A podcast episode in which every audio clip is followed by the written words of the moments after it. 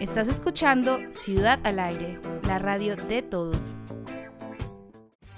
En Ciudad al Aire comienza Escuchándose, el parche en donde los jóvenes de Medellín tienen su voz en la radio, la radio de todos.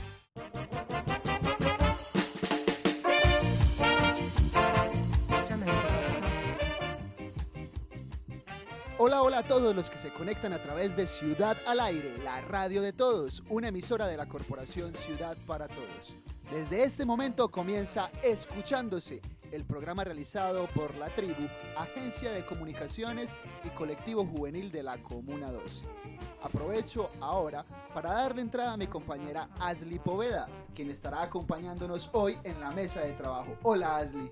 Hola Cris, un saludo para ti y todos los que nos escuchan también en el Spotify de Ciudad al Aire.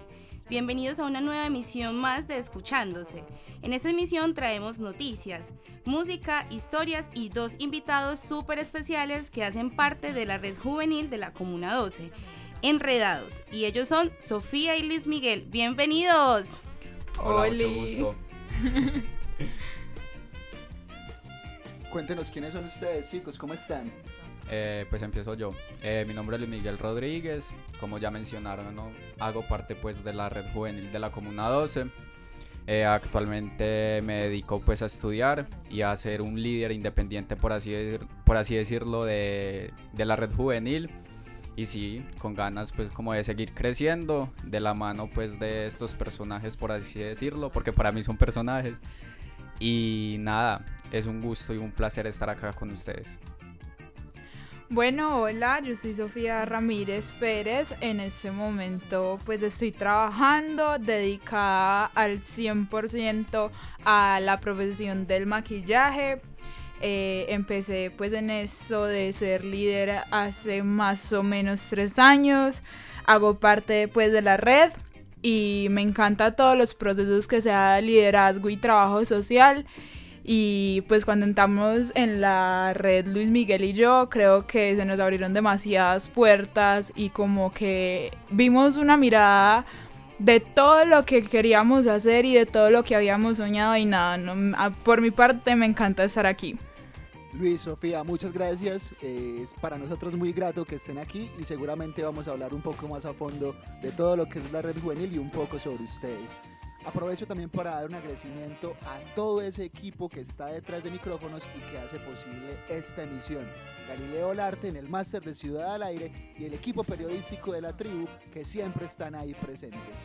Cris, también es importante recordar que este programa se produce gracias a la Secretaría de Juventud y el proyecto priorizado por presupuesto participativo para el fortalecimiento de las dinámicas de participación juvenil de la Comuna 12.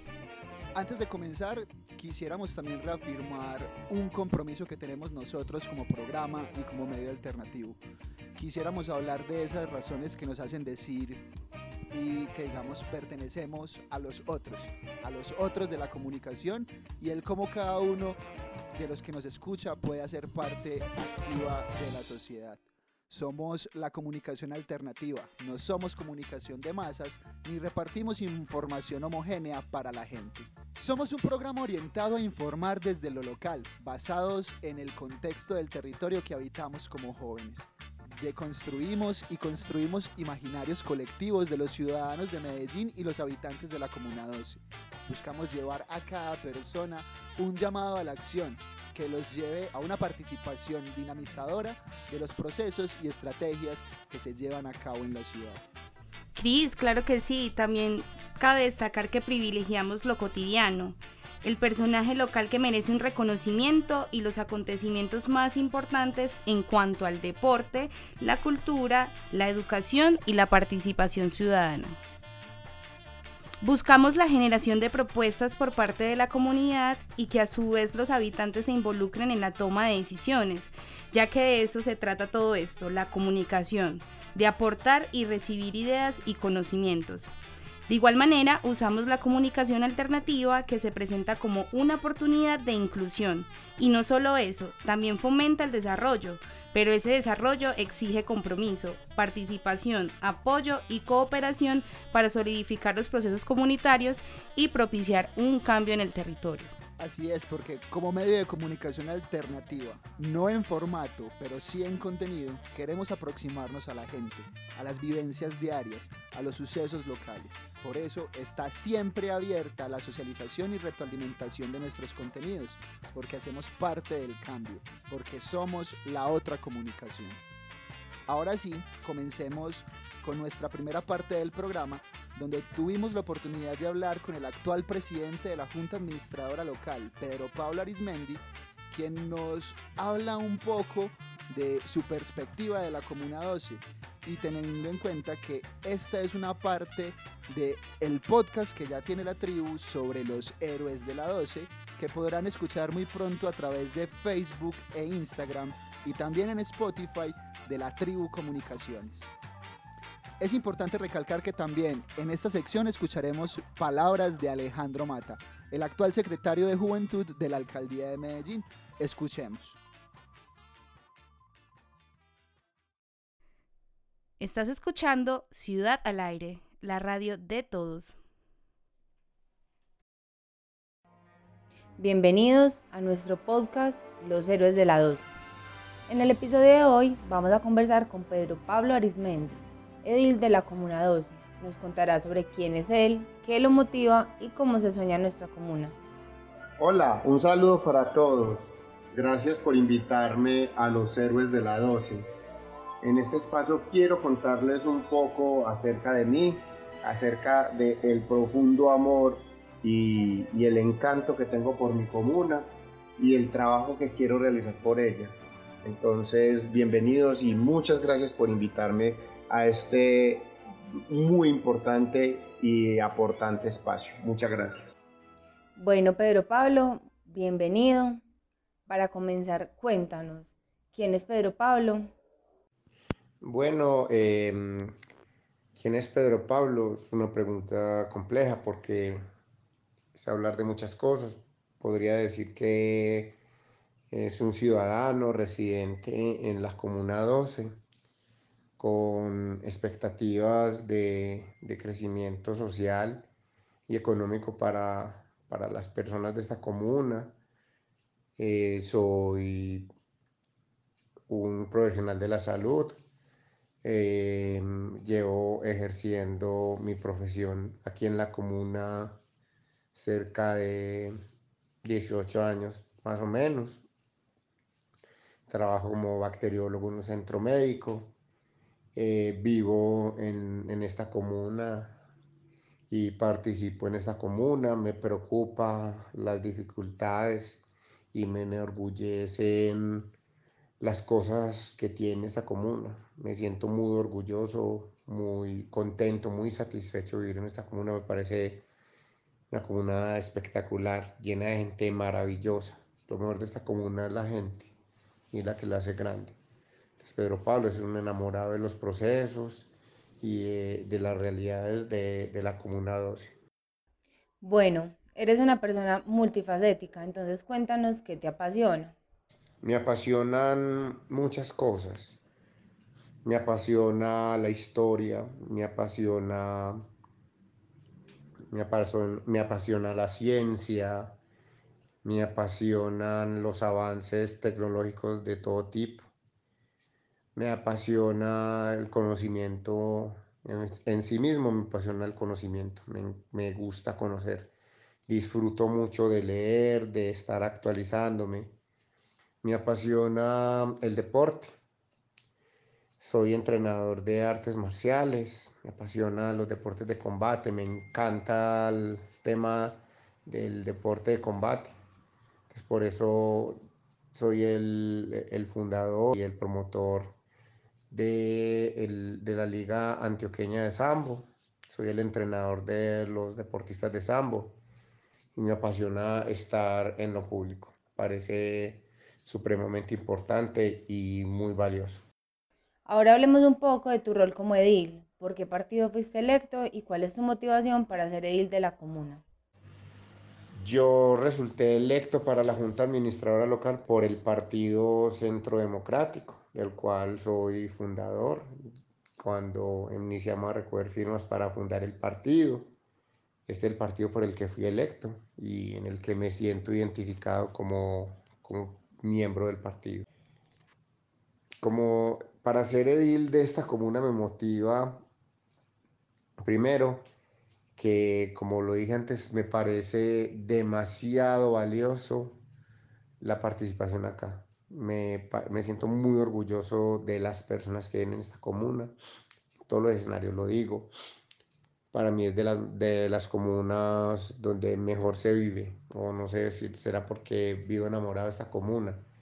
Entonces mi motivación es trabajar para que cada día esta comuna sea mucho mejor. Cada día tenga mejores cosas. Cada día se, sea ejemplo en, en, la ciudad y en el mundo, para que esta comuna cada día sea mucho más cómoda y hermosa. Me encanta esta comuna, me gusta mucho vivir en esta comuna y, y por eso amo ser edil de esta comuna. En tu cargo como edil, ¿cuáles son tus propuestas y qué piensas que necesita la comuna? Bueno, propuesta, una es posicionar a la Comuna 12 como un referente social, económico, político y de desarrollo para, para Medellín y para el mundo. Entre las propuestas es mejorar los canales de comunicación, el acceso a la información. Eh, considero que entre las personas estén mejor informadas, mejores decisiones toman, porque cuando uno conoce qué es lo que está pasando y, qué es lo que necesita, normalmente toma la mejor decisión. Yo considero que la gente en su conjunto, todo el mundo es muy inteligente y cuando está bien informado y cuando sabe la realidad de las cosas, siempre decide bien.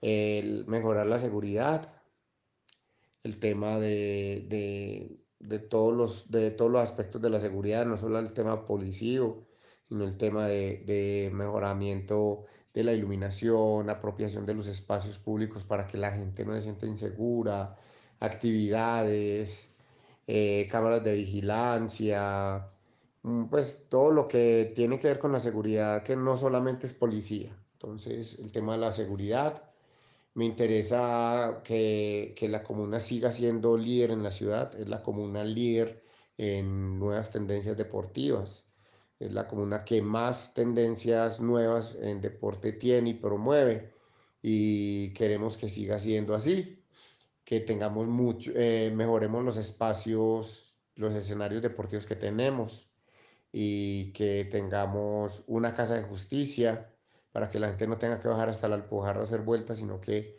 en la casa de justicia esté la, la registraduría, la fiscalía, bueno, toda la cercanía del Estado, eso disminuye la huella de carbono de la gente al desplazarse eh, de la comuna hacia el centro, ya no tendría que estarse desplazando sino dentro de la comuna y una casa de la cultura para la difusión del arte, la cultura y, y el conocimiento. Más que todo esas son mis propuestas. Necesita más canales de información o más tal vez no, sino mejorar eh, los canales de información y hacer un poco más de difusión de lo que sucede en la comuna, porque eh, la mayoría de los habitantes de la comuna no se entera de lo que está pasando dentro de la comuna. Todos queremos ver que nuestra comuna tenga un gran desarrollo y que sea un referente en nuestra ciudad. Entonces, ¿cuál es tu postura frente al desarrollo de la comuna? Mi postura frente al desarrollo de la comuna siempre ha sido que el desarrollo tiene que ir de acuerdo a las realidades y a las necesidades del territorio. Me parece que fue un, desacierto total que desde la administración del doctor Sergio, Sergio Fajardo hubiesen modificado el POT y permitir construcciones tan altas y con tan pocos parqueaderos. Estamos viendo la situación que se construyen más edificios en zonas en donde ya no cabe más gente y no tienen los parqueaderos necesarios para las personas que van a venir a vivir en, en el sector. Lo que pasa es que entonces la gente tiene que parquear la, los carros a, el, afuera y al parquear los carros afuera, entonces llega el delincuente que se le roba los espejos o cualquier cosa, los trancones, el desorden. Entonces eh, la modificación del plan de ordenamiento territorial fue terrible, nuestra comuna lo está viviendo. Eh, me parece que perdimos la oportunidad de lotes de, que eran supremamente importantes para el desarrollo social y urbanístico, como fue el lote de, de los misioneros de Yarumal y el lote de, del Zacatín al frente del, del consumo del América, porque lastimosamente el Consejo fue sordo y desafectó esos lotes y los convirtió en uso mixto. Eh, lo mismo que iban a hacer en el Buen Pastor, en donde ahora está la ciudad universitaria. El Consejo pretendía impulsar ahí unas viviendas de interés social. Afortunadamente, la Comuna se opuso y ahora tenemos una ciudad universitaria. Yo la verdad quisiera que se hubiese mantenido la visión de, de los patriarcas de la ciudad. Es lamentable que Medellín hubiese perdido la Sociedad de Mejoras Públicas. Mientras la Sociedad de Mejoras Públicas de Medellín estuvo, Medellín se desarrolló de manera hermosa. O sea, Medellín era una cosa divina, de verdad, era una cosa espectacular. Todo se hacía bien, ordenado, bonito, se impulsaba el arte, habían unos acuerdos que obligaban a los constructores y a los que desarrollaran proyectos a, aprobar o a, apoyar obras artísticas. Entonces vemos que todo lo que había antes de, de los 90, que se construía, eh, se apoyaban pinturas, obras de arte, lo que fuese, que eso impulsaba mucho los artistas antioqueños. Entonces yo hubiese soñado que se hubiera mantenido esa, esa visión de ciudad, que, que, que, pretendía no tener edificios tan altos como lo que pasa en las ciudades más, más desarrolladas de, de, de Europa y en que, que, por ejemplo en París no hay edificios muy altos para que la ciudad se siga, siga respirando y se vea y sea más, más armoniosa, más ordenada. Entonces, eh, el proyecto que era crecer a lo largo del valle y, que para eso era el metro, para ir alimentando el crecimiento que tenía que ser a lo largo del valle, no a lo ancho, eh, era algo que hubiera sido, si se hubiese mantenido, una, un éxito y una, tendríamos una ciudad mucho más hermosa. Y para finalizar, queremos saber cómo te sueñas la comuna. Bueno, como dije anteriormente, Em, la participación se da por la capacidad de las personas a estar informadas. O sea, la gente participa cuando sabe que hay, que, qué es lo que hay y por qué se participa, para qué se participa. Eh, como lastimosamente la, el acceso a la información es una de las desventajas que tenemos nosotros en nuestra comuna, la participación es baja es porque la gente no se da cuenta, no se informa, no sabe, entonces no se interesa. Uno no se interesa por lo que no conoce.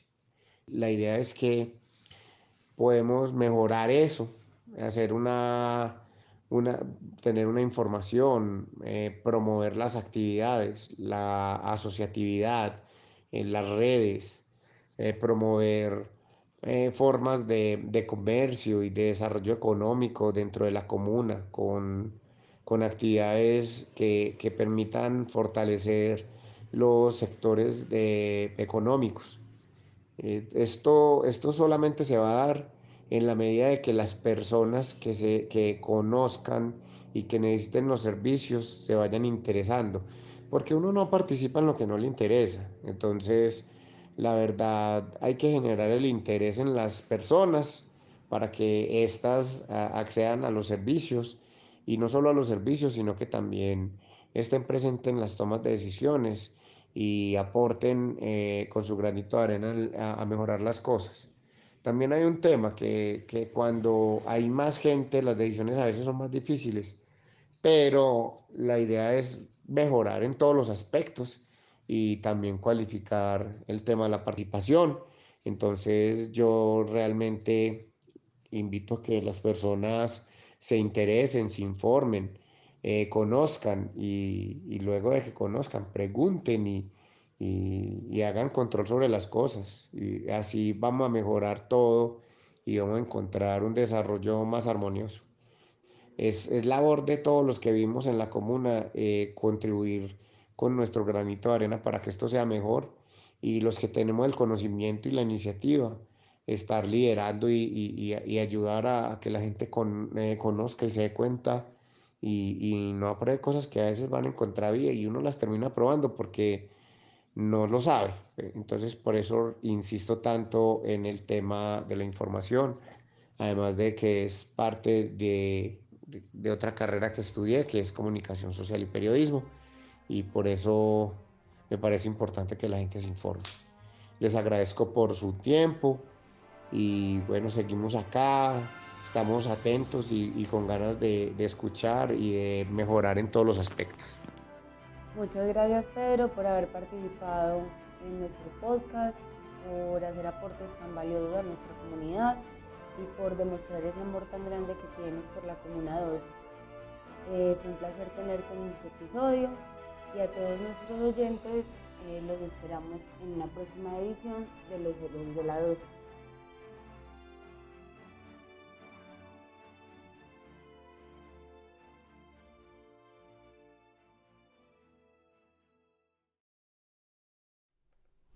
Escuchemos el sonido de la tribu.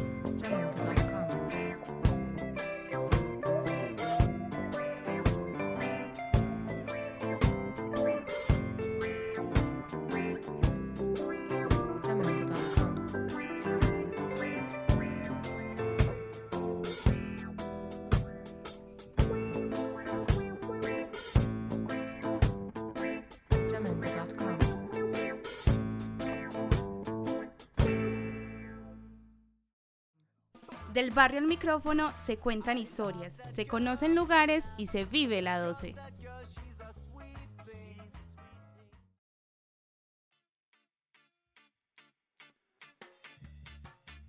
Después de escuchar a Pedro Pablo y esas apreciaciones que tiene sobre la comuna y el cómo se viene desarrollando, es momento de escuchar a Alejandro Mata, el actual secretario de Juventud y quien nos hablará de las apuestas de la Secretaría de Juventud para este tiempo que aún tienen en la administración.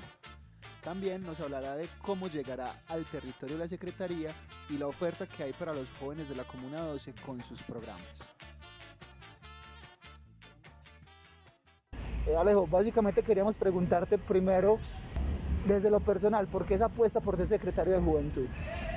Bueno, no, eso digamos que termina siendo parte de un sueño muy personal. Yo tuve una juventud afortunadamente bastante libre, tranquila, tuve una juventud llena de tranquilidades, libre de violencias, pero lastimosamente eh, primos, primas, también fueron víctimas de la violencia del conflicto armado. No tuvieron la fortuna que tuve yo.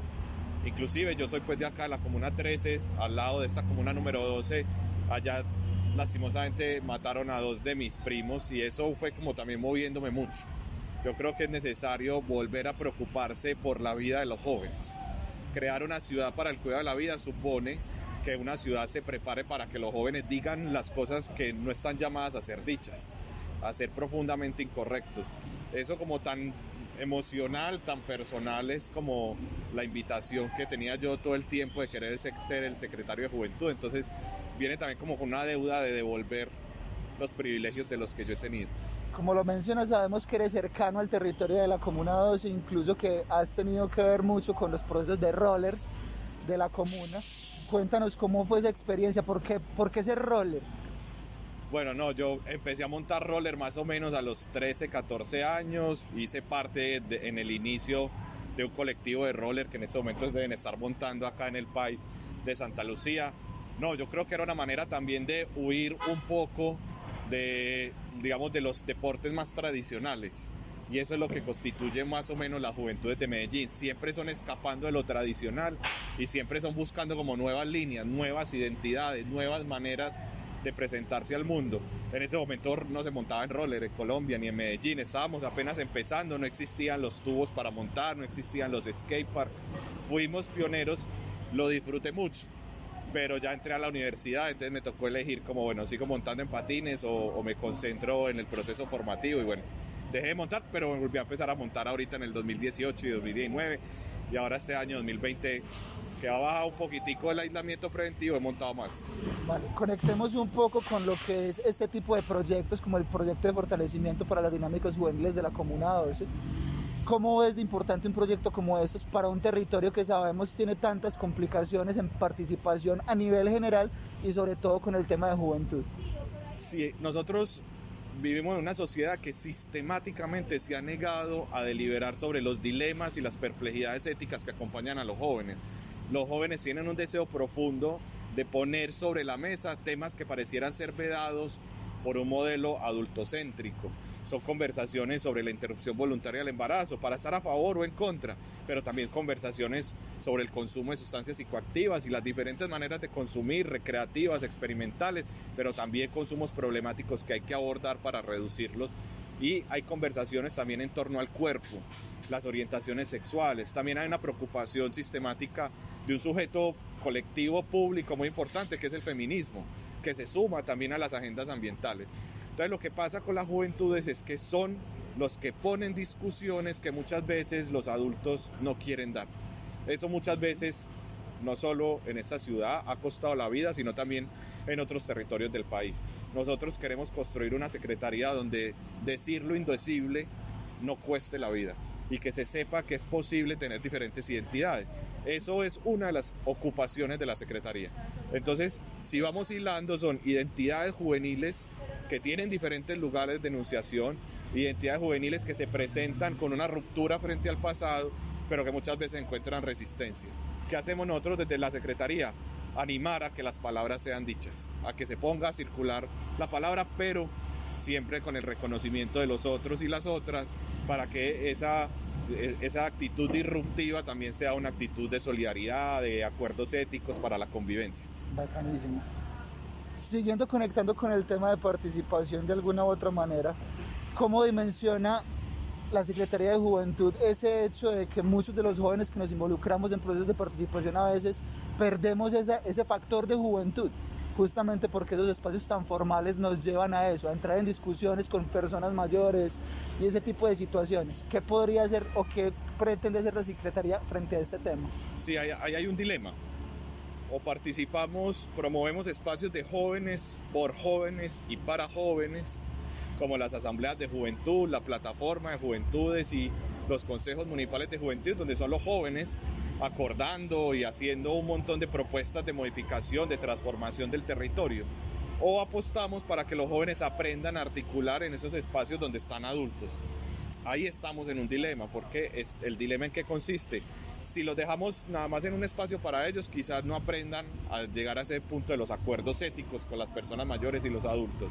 Pero también cuando los mandamos allá, de pronto se reproducen algunas prácticas que no nos gustan, que son prácticas que tienen que ver a veces también con clientelismo con un montón de prácticas políticas que no nos gustan a ninguno.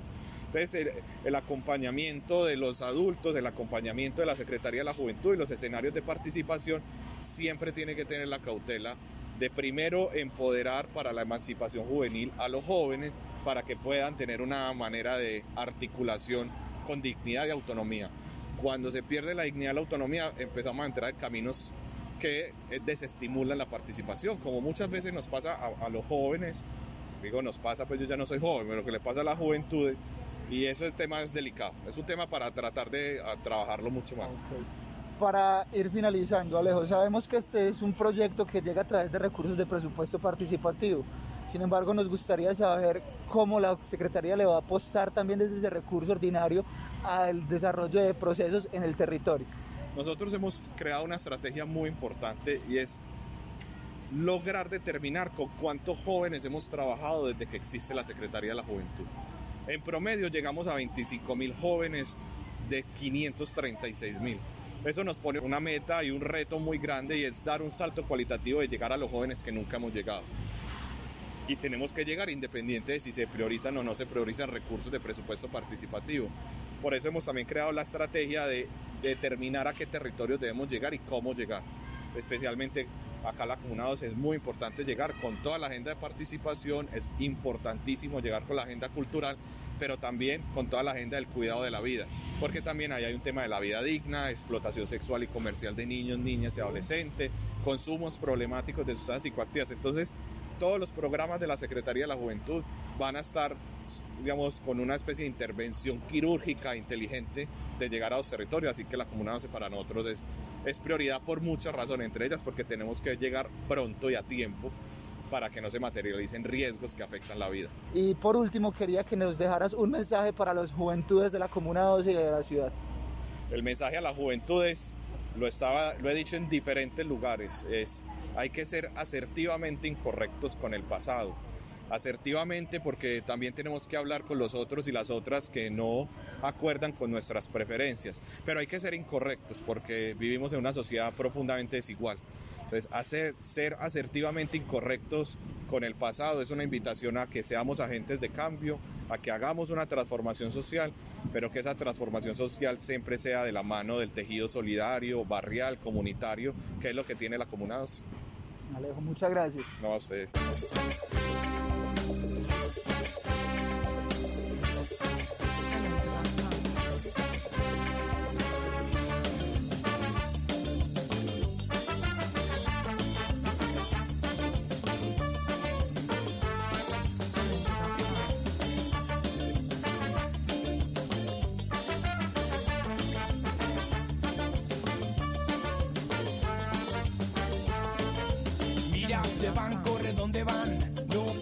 Segundo que lo vas a alcanzar. Y cuando llegues, si es que llegas, ya te has ido y has venido, párate a descansar. Mira, se van, corre donde van. Tus sueños huyeron. Mientras corrías sin dudar a toda prisa, intentando destacar.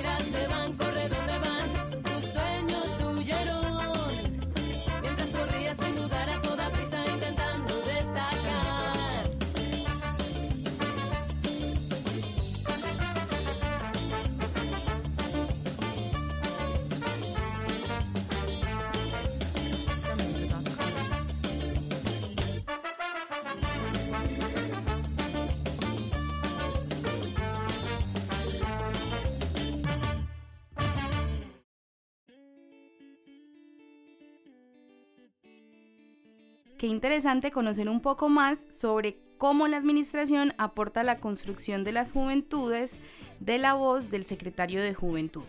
Es verdad, Asli, la Secretaría tiene grandes retos a cumplir con los jóvenes de la ciudad, pero está en el camino de hacer posible más cosas bonitas e importantes por las juventudes de Medellín. Cris y oyentes, les propongo que escuchemos en estos momentos una canción y volvamos con nuestra sección informándose. Del barrio al micrófono se cuentan historias, se conocen lugares y se vive la 12. Rocksteady ska. Bring it on. I love that girl. Cause that girl, she's a sweet thing. And I love to watch her when she's lying in her backyard.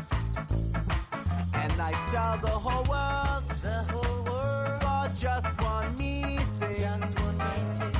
Hey, cause she doesn't know anything about the feelings in my heart. Hey, so one day when I looked outside again, I thought this time I got to take my chance to walk over to her and ask if we could be friends, or even more if she wants, or whatever that depends. But when I tried to, hey, she just looked at me more annoyed than interested. And surely not please, she said, "What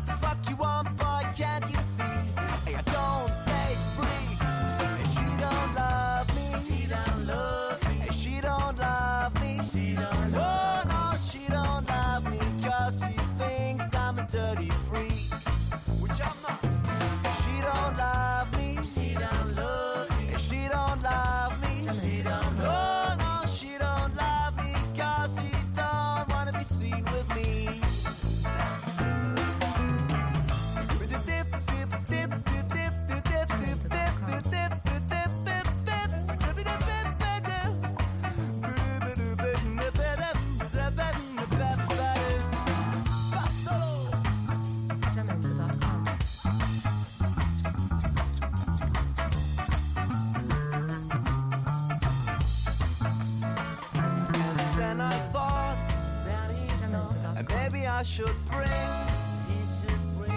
a little present when I tried for the next time. And so I got up and bought, yeah,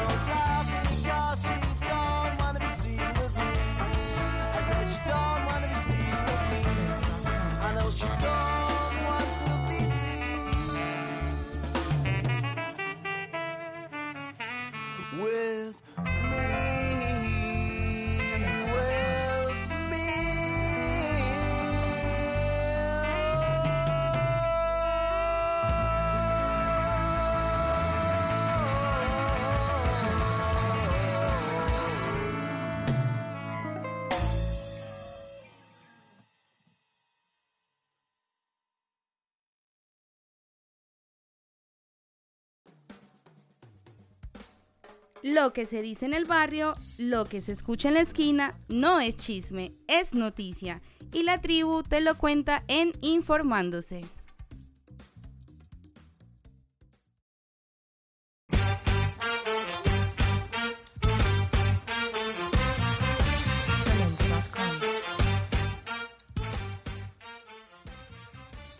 Nuestra primera noticia de hoy nos dice que el coordinador de la Comuna 12, Leonel Pasos, invita a un taller comunitario con el objetivo de realizar una caracterización de nuestra Comuna 12. Mañana se desarrollará desde las 2 de la tarde en la entrada peatonal de la Ciudadela Universitaria Occidente, al frente del Parque Biblioteca Presbítero José Luis Arroyave. Recuerden, 25 de marzo, desde las 2 de la tarde. El pasado 20 de marzo se dio el Festival de Identidades Juveniles de la Comuna 12, en donde los asistentes vivieron talleres de fotografía, cuidado personal, exposición de plantas carnívoras y presentaciones artísticas. Este se desarrolló en la unidad deportiva del barrio Cristóbal de la Comuna 12, en donde desde las 3 de la tarde hasta pasadas las 9 de la noche, los jóvenes de la América mostraron cómo participan y reflexionan su- sobre su territorio las juventudes. Escuchemos a Ana, coordinadora del proyecto, quien nos cuenta sobre este evento y el proyecto de fortalecimiento a las dinámicas de participación juvenil.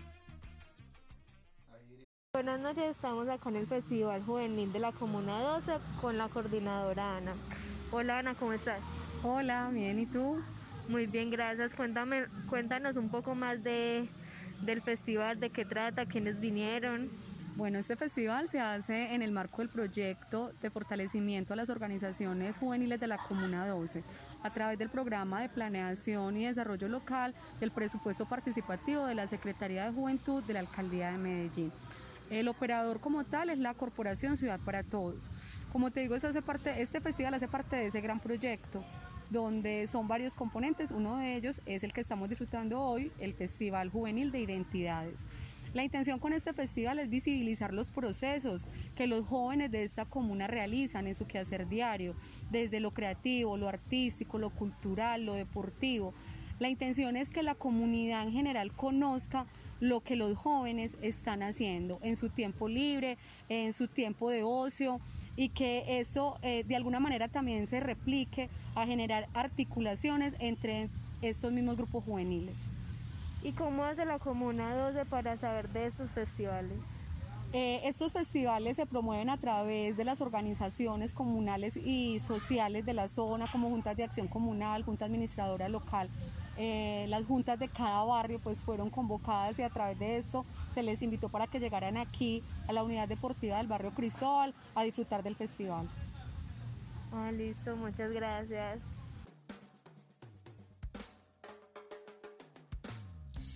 También hay que recalcar que dentro del marco de este proyecto de fortalecimiento de las dinámicas juveniles de participación en la Comuna 12, el próximo domingo 28 de marzo se ejecutará la iniciativa del colectivo Huellitas con Amor.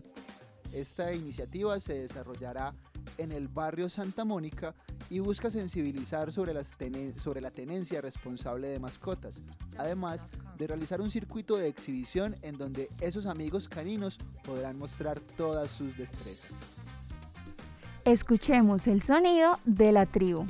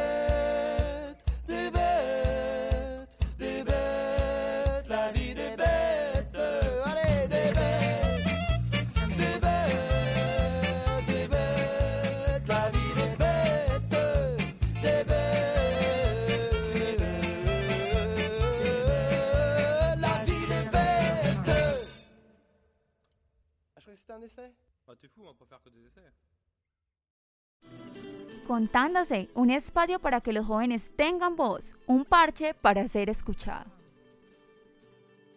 Ha llegado el momento de conversar con nuestros invitados de nuestro podcast y programa de hoy, Miguel y Sofía. Hola de nuevo, comienzo de una vez con nuestra primera pregunta. Quisiera que nos contaran hace cuánto nace Enredados como Red Juvenil.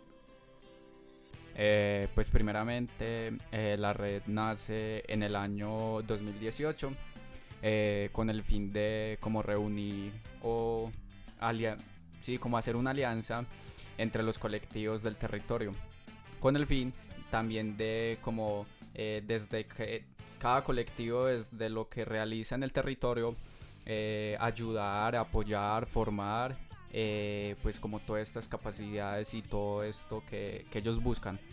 Entonces, por eso fue que nació la red.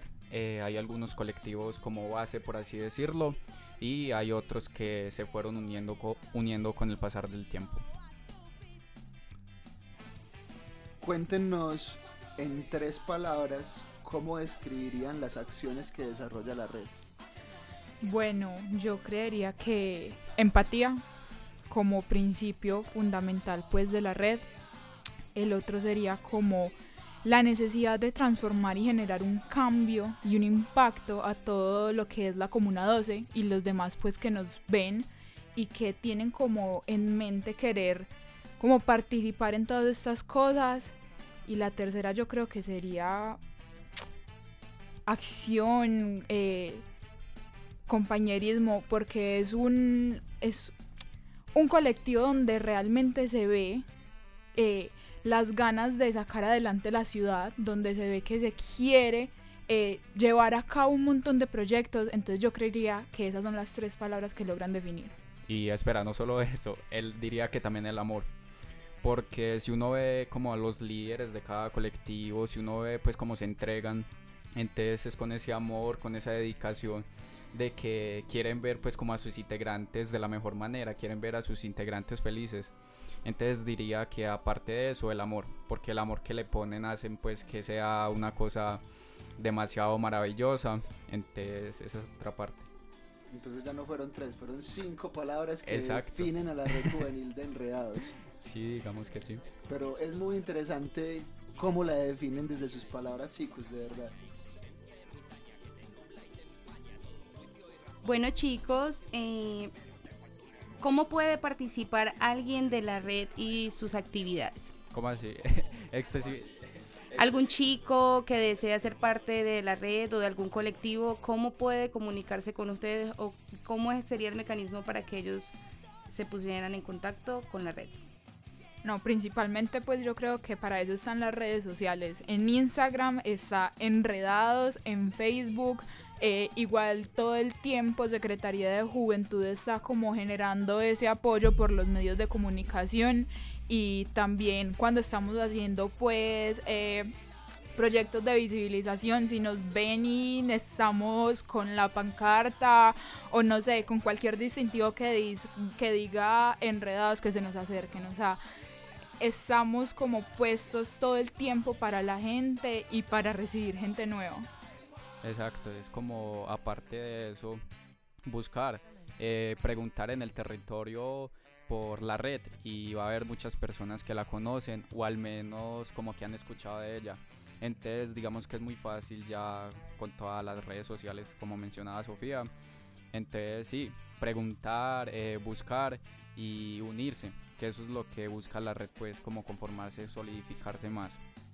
Básicamente que les escriban por Twitter, perdón, por Instagram o por Facebook. Exacto. Enredados Medellín, así, ¿cierto? Así sencillito. Ok.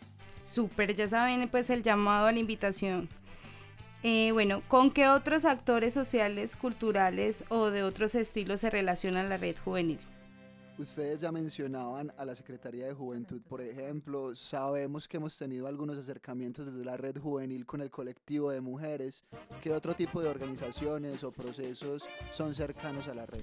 Todas las juntas de acción comunal de la Comuna 12, eh, creería también que está aparte pues de esto de la Secretaría de Juventud, se mete mucho el proceso de desde Alcaldía de Medellín con lo de Escuela Joven y los líderes de participación de gobierno escolar, que por eso fue que Luis Miguel y yo entramos a esto de enredados. Entonces, y aparte en el territorio hay otros colectivos, tal cual la tribu. eh, sí, diferentes. por así Patio. Verde, Pat- exacto, claro. patio verde, estaba entre verde patio, patio verde, perdón. Pero sí, eh, patio verde, el de. ¿Cómo es que se llama este? Ahí ya lo mira, mejoramos. Ustedes hablan del acompañamiento de la Secretaría de Juventud. ¿Creen que ese acompañamiento es suficiente? ¿Que la red necesitaría acompañamiento de otro tipo de organizaciones, estamentos municipales, por decirlo de alguna manera? Pues la verdad creería que. A ver, no otra. Como otro- Veeduría. Exacto, sino más, más impacto que se note, porque si a mí me dicen, ve, está pues como la eh, Juventud Medellín, por así decirlo, pues yo lo veo, pero muy de vez en cuando, ¿sí me entiendes? Como eh, en ciertas ocasiones y la idea es que obviamente es desde su tiempo y es de su como espacio eh, interactuar más con estas, porque solo interactúan a través de como de ciertos líderes, los que están encargados, no sé, de llevar información, de traer.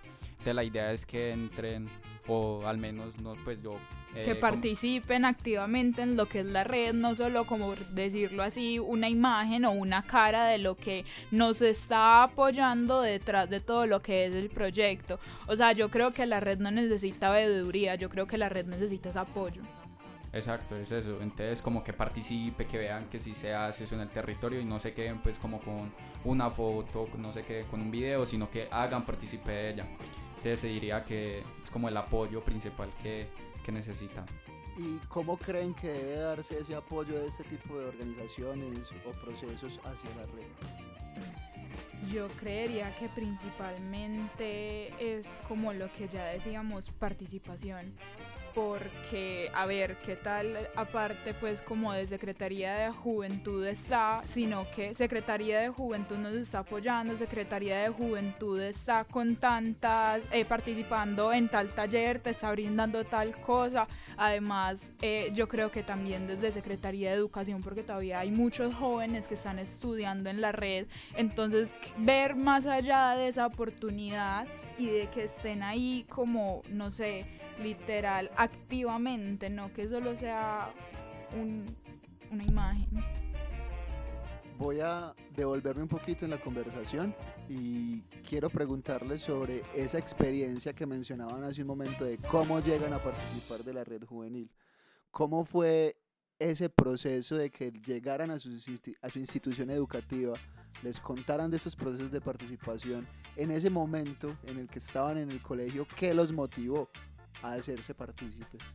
Eh, primeramente, no sé, había una, una persona que la, es- era una vieja, es una vieja, que es súper talentosa. Precisamente Sofía, eh, yo la veía como, eh, no sé, eh, la, la vieja más tesa, como que la forma de hablar, todo eso, fue lo que en parte como que eh, fue que me metí en este mundo de, de liderazgo, por así decirlo. Y ahí fuimos como escalonando ambos desde lo que cada uno sabía en el colegio. Ya hubo eh, el año pasado precisamente como que ve el colegio, eh, identificamos pues como varias falencias, como que no, tenemos que unirnos y sacar pues como adelante eh, el colegio ciertos proyectos que cayeron, ciertos, no sé, personajes por así decirlo. Y aparte, listo, entonces fuimos como que forjando esto, fuimos interactuando con el medio, o sea, no sé, eh, ya habíamos tenido un apoyo como en parte de un proyecto de, de la alcaldía, entonces ahí nos fuimos como metiendo por así decirlo y ya de ahí eh, pues llegó la pandemia y ya de ahí encontramos pues como a eh, Sofía encontró a un chico llamado Camilo Pinea que fue el que nos asesoró pues como ve eh, en la comuna hay esto está la red en la comuna están estas iniciativas ¿por qué no intenta? ¿por qué no aprovechan? y de ahí fue donde empezamos pues como a conocer de la red, a conocer de los diferentes líderes de la red y de la comuna y fuimos, nos, nos fuimos eh, empapando pues como de, de todo esto hasta el punto de estar acá. Bueno, todo empieza sentados en una de la banca del Parque de la Floresta como ve el colegio, parce, se nos está cayendo el colegio, ¿qué vamos a hacer? O sea, ¿qué podemos hacer nosotros aquí sentados dos par chicos apenas empezando? Entonces le digo yo, ve, tírate de contralor. Ganas de, de ser personera tengo. Entonces ya nos eligen y a mí me habla Camilo como a mitad de año, junio, julio más o menos. Y porque yo estuve pues participando en un programa de tele de Medellín hablando pues de todos los proyectos que estaba haciendo el colegio. Entonces me habla como, ve, ¿no te gustaría participar en la red? Entonces yo súper encantada le digo como, ve, Luis Miguel, tenemos eso, vamos a tener un apoyo. Y entra a la huerta del colegio y nos dicen como ve, desde la red de enredados tenemos ciertos, perso- ciertos personajes que los pueden ayudar como a fortalecer esa huerta. Entonces desde eso pues empezamos un proceso participativo con la red. No me acuerdo si fue Patio Verde los que nos ayudaron a hacer la huerta. La verdad no sé, pero fue un chico llamado Sebastián. No, no sé si Patio lo- Verde, sí. Sí, sí es Patio Verde, exacto. Entonces, como no, no sabemos quiénes lo encabezan, pero sí, fue Sebastián el que nos ayudó con esa, con esa huerta. Entonces Sebastián nos dice como, bueno, no, la alcaldía tiene unos kits de la huerta y vamos a hacerle a eso. La huerta la pusimos súper bonita, organizamos, ya nos cosechó en este momento. Y como a final de año, pues yo entro a trabajar, me tuve que salir un poco pues de los procesos, pero estamos aquí en este momento muy felices, muy contentos, pero esa es la historia pues de cómo entramos a todo este proceso de la red y de la participación ciudadana. Yo tengo otra pregunta. Eh, lo hago mucho en este tipo de entrevistas porque para mí eh, un referente del que yo sea hoy también en Día Líder es mi abuelo. Ustedes tienen de pronto un referente desde su familia que digan, él fue el que me implantó o el que me sembró esta semillita para seguir este camino. Bueno, familia por mi parte no. Yo voy a mencionar hoy y toda la vida a la profesora Alejandra Díaz. Ella es la que me puso esa semillita desde el día que me vio. Esa profesora dijo como no, usted tiene potencial para eso, métase. Y empecé en lo de la organización pues de la ONU del colegio. He participado en distintos modelos ONU a nivel ciudad. Eh, lamentablemente pues por la pandemia no alcanzo a participar en Movea México, pero ella fue la que me formó, me dijo, también mi sponsor de la ONU Venus. Y yo estoy aquí gracias a ella, porque yo realmente antes de llegar a una institución oficial, porque yo era de un colegio privado, yo no tenía esta madera, yo no me desenvolvía de esta madera, de esta manera. Y entonces o sea, ver cómo me ponían a actuar, cómo participaba en el colegio, cómo a mí ya me veían caminando en el, ah, esa es la que habla, esa es la que siempre está en el descanso por ahí echando cháchara, esa es la que se sube a la tarima a hablar, ella le hace lo que sea, póngala a ver, a ver ella qué hace. Entonces yo empiezo así, Luis Miguel, es como un proceso más o menos así, pero entonces que se los cuente él. No, sí, fue algo que descubrí obviamente primero por la profesora Alejandra Díaz, tal cual lo menciona Sofía. Y ese- esa fue la que me como que descubrió lo que tenía, lo que yo tenía por dentro, por así decirlo, mediante debates dentro de la misma clase. Como que ve, vos tenés este país, defendelo. Y digamos que desde eso empezamos o empecé en un crecimiento. Y aparte eh, el ver a Sofía, porque era como la que más expresé yo como que, uy, eh, quiero ser como esa vieja. Y yo, ¿por me motiva una vieja? pues suena muy, como muy, eh, muy machista, pero yo decía, uy, yo quiero ser como esa vieja. Quiero desenvolverme de la misma manera porque era pues muy tímido, muy miedoso al momento de hablar. Entonces hubo un momento en el que compartimos eh, un modelo justamente en. Entonces ahí fue donde como más me afiancé, más tomé confianza y empecé pues como en todo esto y acá estamos. Entonces como para concluir, eh, sí, eh, la profesora Alejandra y Sofía son como los referentes porque por parte de la familia soy el único que como que se atreve a esto. Pero Todo- porque quiere concluir, se quiere ir ya. Ah, no, no.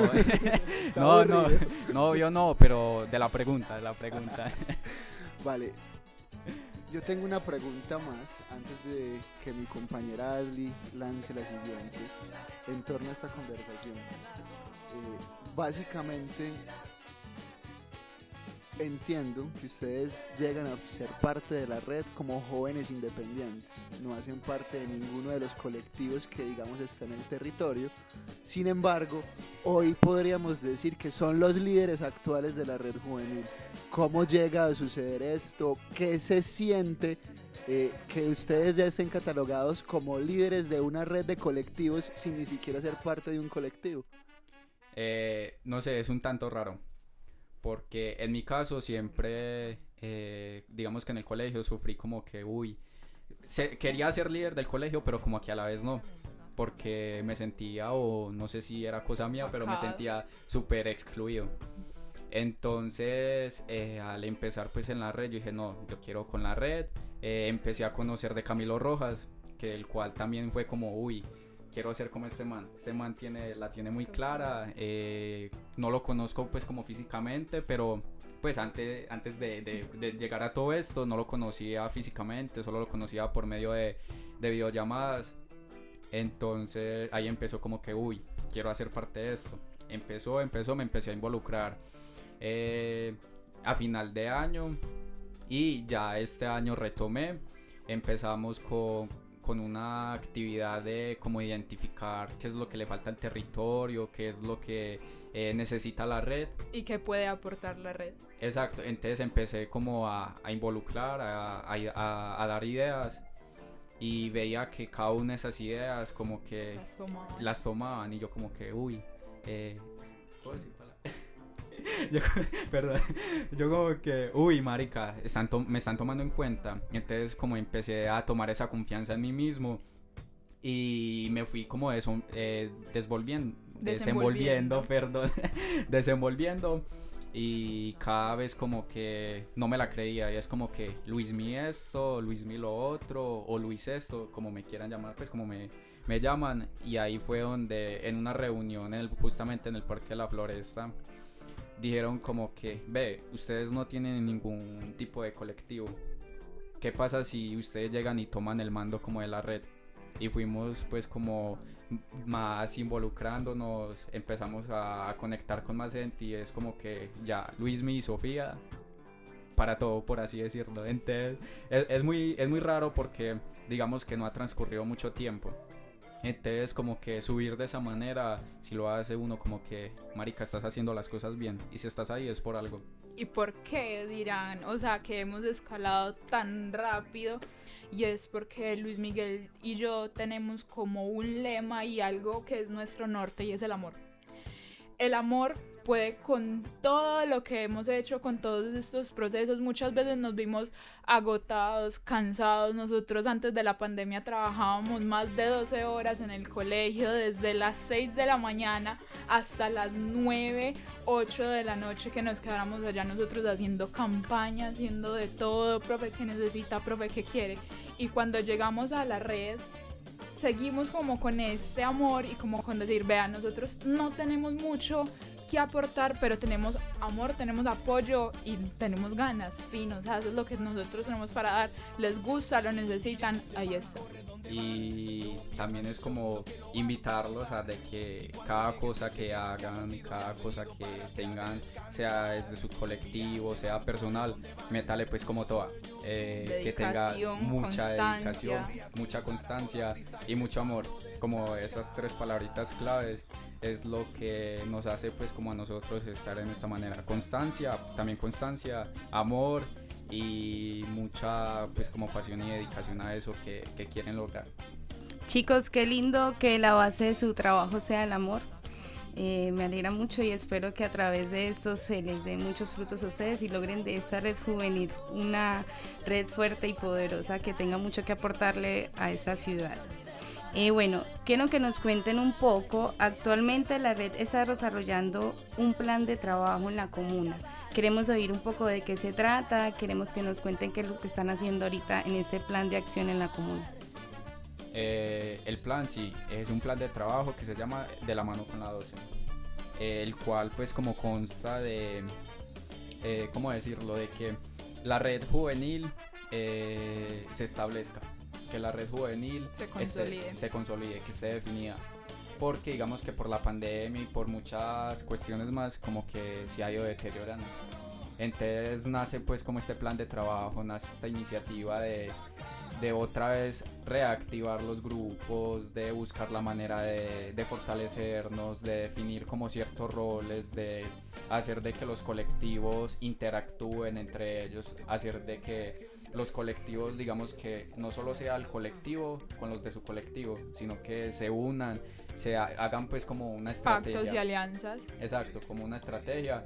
Articulaciones. Eso, esa es la palabra, articulación. Sinergia. Sinergia, eso es lo que repite mucho Cristian, sinergia. Entonces sí, básicamente eso es eso en pocas palabras. Bueno, el plan de trabajo en estos momentos, pues de lo que le puedo contar, trabaja con tres líneas de acción, que es una diagnóstico y reconocimiento, la segunda que es fortalecimiento y consolidación y la tercera que es visibilización. Luis Miguel les puede contar detalladamente qué se está haciendo en diagnóstico y yo en visibilización. Eh, el diagnóstico es simplemente como que ve eh, internamente que le falta a la red. Eh, internamente quién está dirigiendo a la red porque hay tantas personas que como que se alejan de la red. Entonces todo esto se trata pues como la primera línea por así decirlo. Identificar como las necesidades que tenemos eh, internamente eh, afianzarnos definir como ahorita mencioné ciertos roles porque digamos que hay muchas cabezas por así decirlo.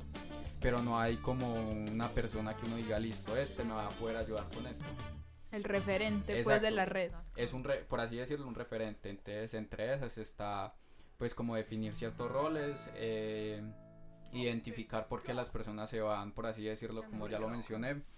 Y, y si eso es más o menos como identificar y resolver esos problemas.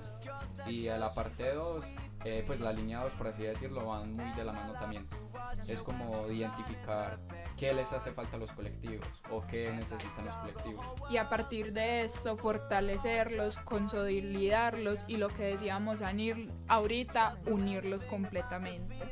Exacto, entonces esas son la- las dos primeras líneas.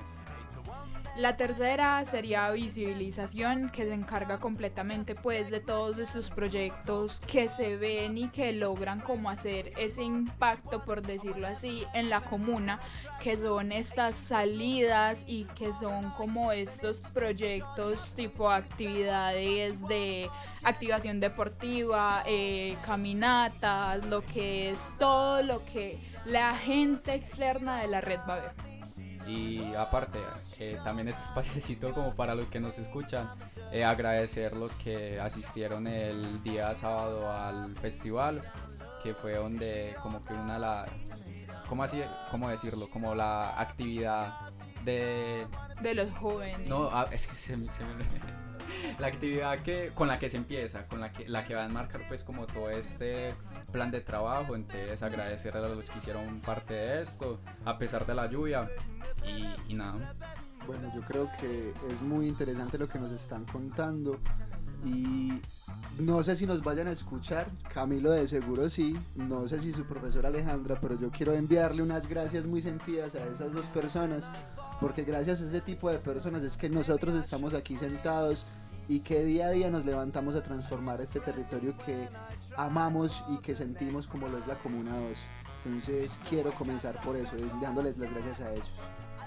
Y bueno muchachos, muchas gracias Sofía, muchas gracias Miguel por su tiempo el día de hoy para contarle al mundo sobre Enredados, sobre su trabajo en el territorio y cómo quieren seguir generando estos colectivos impacto social positivo, además de generar conciencia, claro está, en todas las personas sobre lo importante que es participar y la participación. Nada, es como un placer, es un gusto estar acá. Y nada, para concluir, eh, es algo muy, es algo muy, muy raro, muy charro. Porque yo técnicamente, pues eso acá apenas lo van a saber los que estamos de acá y los que nos escuchan. Yo realmente eh, no pertenezco como, como tal a la Comuna 12.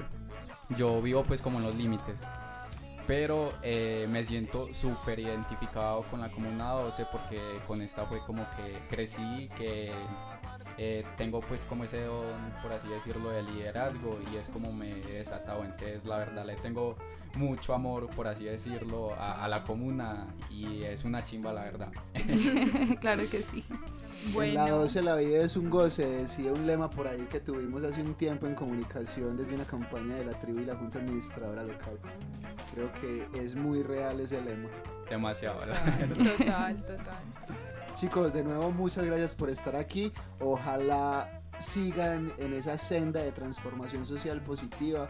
Ojalá sigan animando a muchos más jóvenes de nuestro territorio que bastante lo necesitamos a que se peguen de todos estos procesos de arte, cultura, deporte, porque también es importante, por ejemplo, recalcar que nuestra comuna es la comuna que más nuevas tendencias deportivas eh, practica, por decirlo así, o en la que más nuevas tendencias deportivas hay.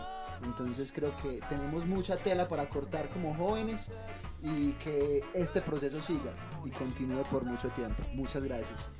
No, gracias a ustedes por habernos invitado hoy y recordarles que siempre con amor, con liderazgo, con dedicación, para que todo lo que quieren en sus vidas, todo lo que tienen planeado para hacer les salga. Y ya, eso es todo. Muchas, muchas gracias muchachos. Es un gusto. Hasta acá nuestra emisión del día de hoy, en Escuchándose, el programa de la tribu que le apuesta a la conexión de las juventudes de la ciudad y a la visibilización de sus acciones como agentes de transformación positiva en cada uno de los territorios que habitan desde esas prácticas, gustos y quehaceres que tenemos los jóvenes de la ciudad. Es importante recordar que este programa se produce gracias a la Secretaría de Juventud y el proyecto priorizado por presupuesto participativo para el fortalecimiento de las dinámicas de participación juvenil de la Comuna 12. Y no nos podemos ir también sin agradecer a Galileo Larte en el máster de Ciudad al Aire y al equipo periodístico de la tribu que preparó todo este contenido. Muchas gracias por escucharnos y hasta una próxima ocasión.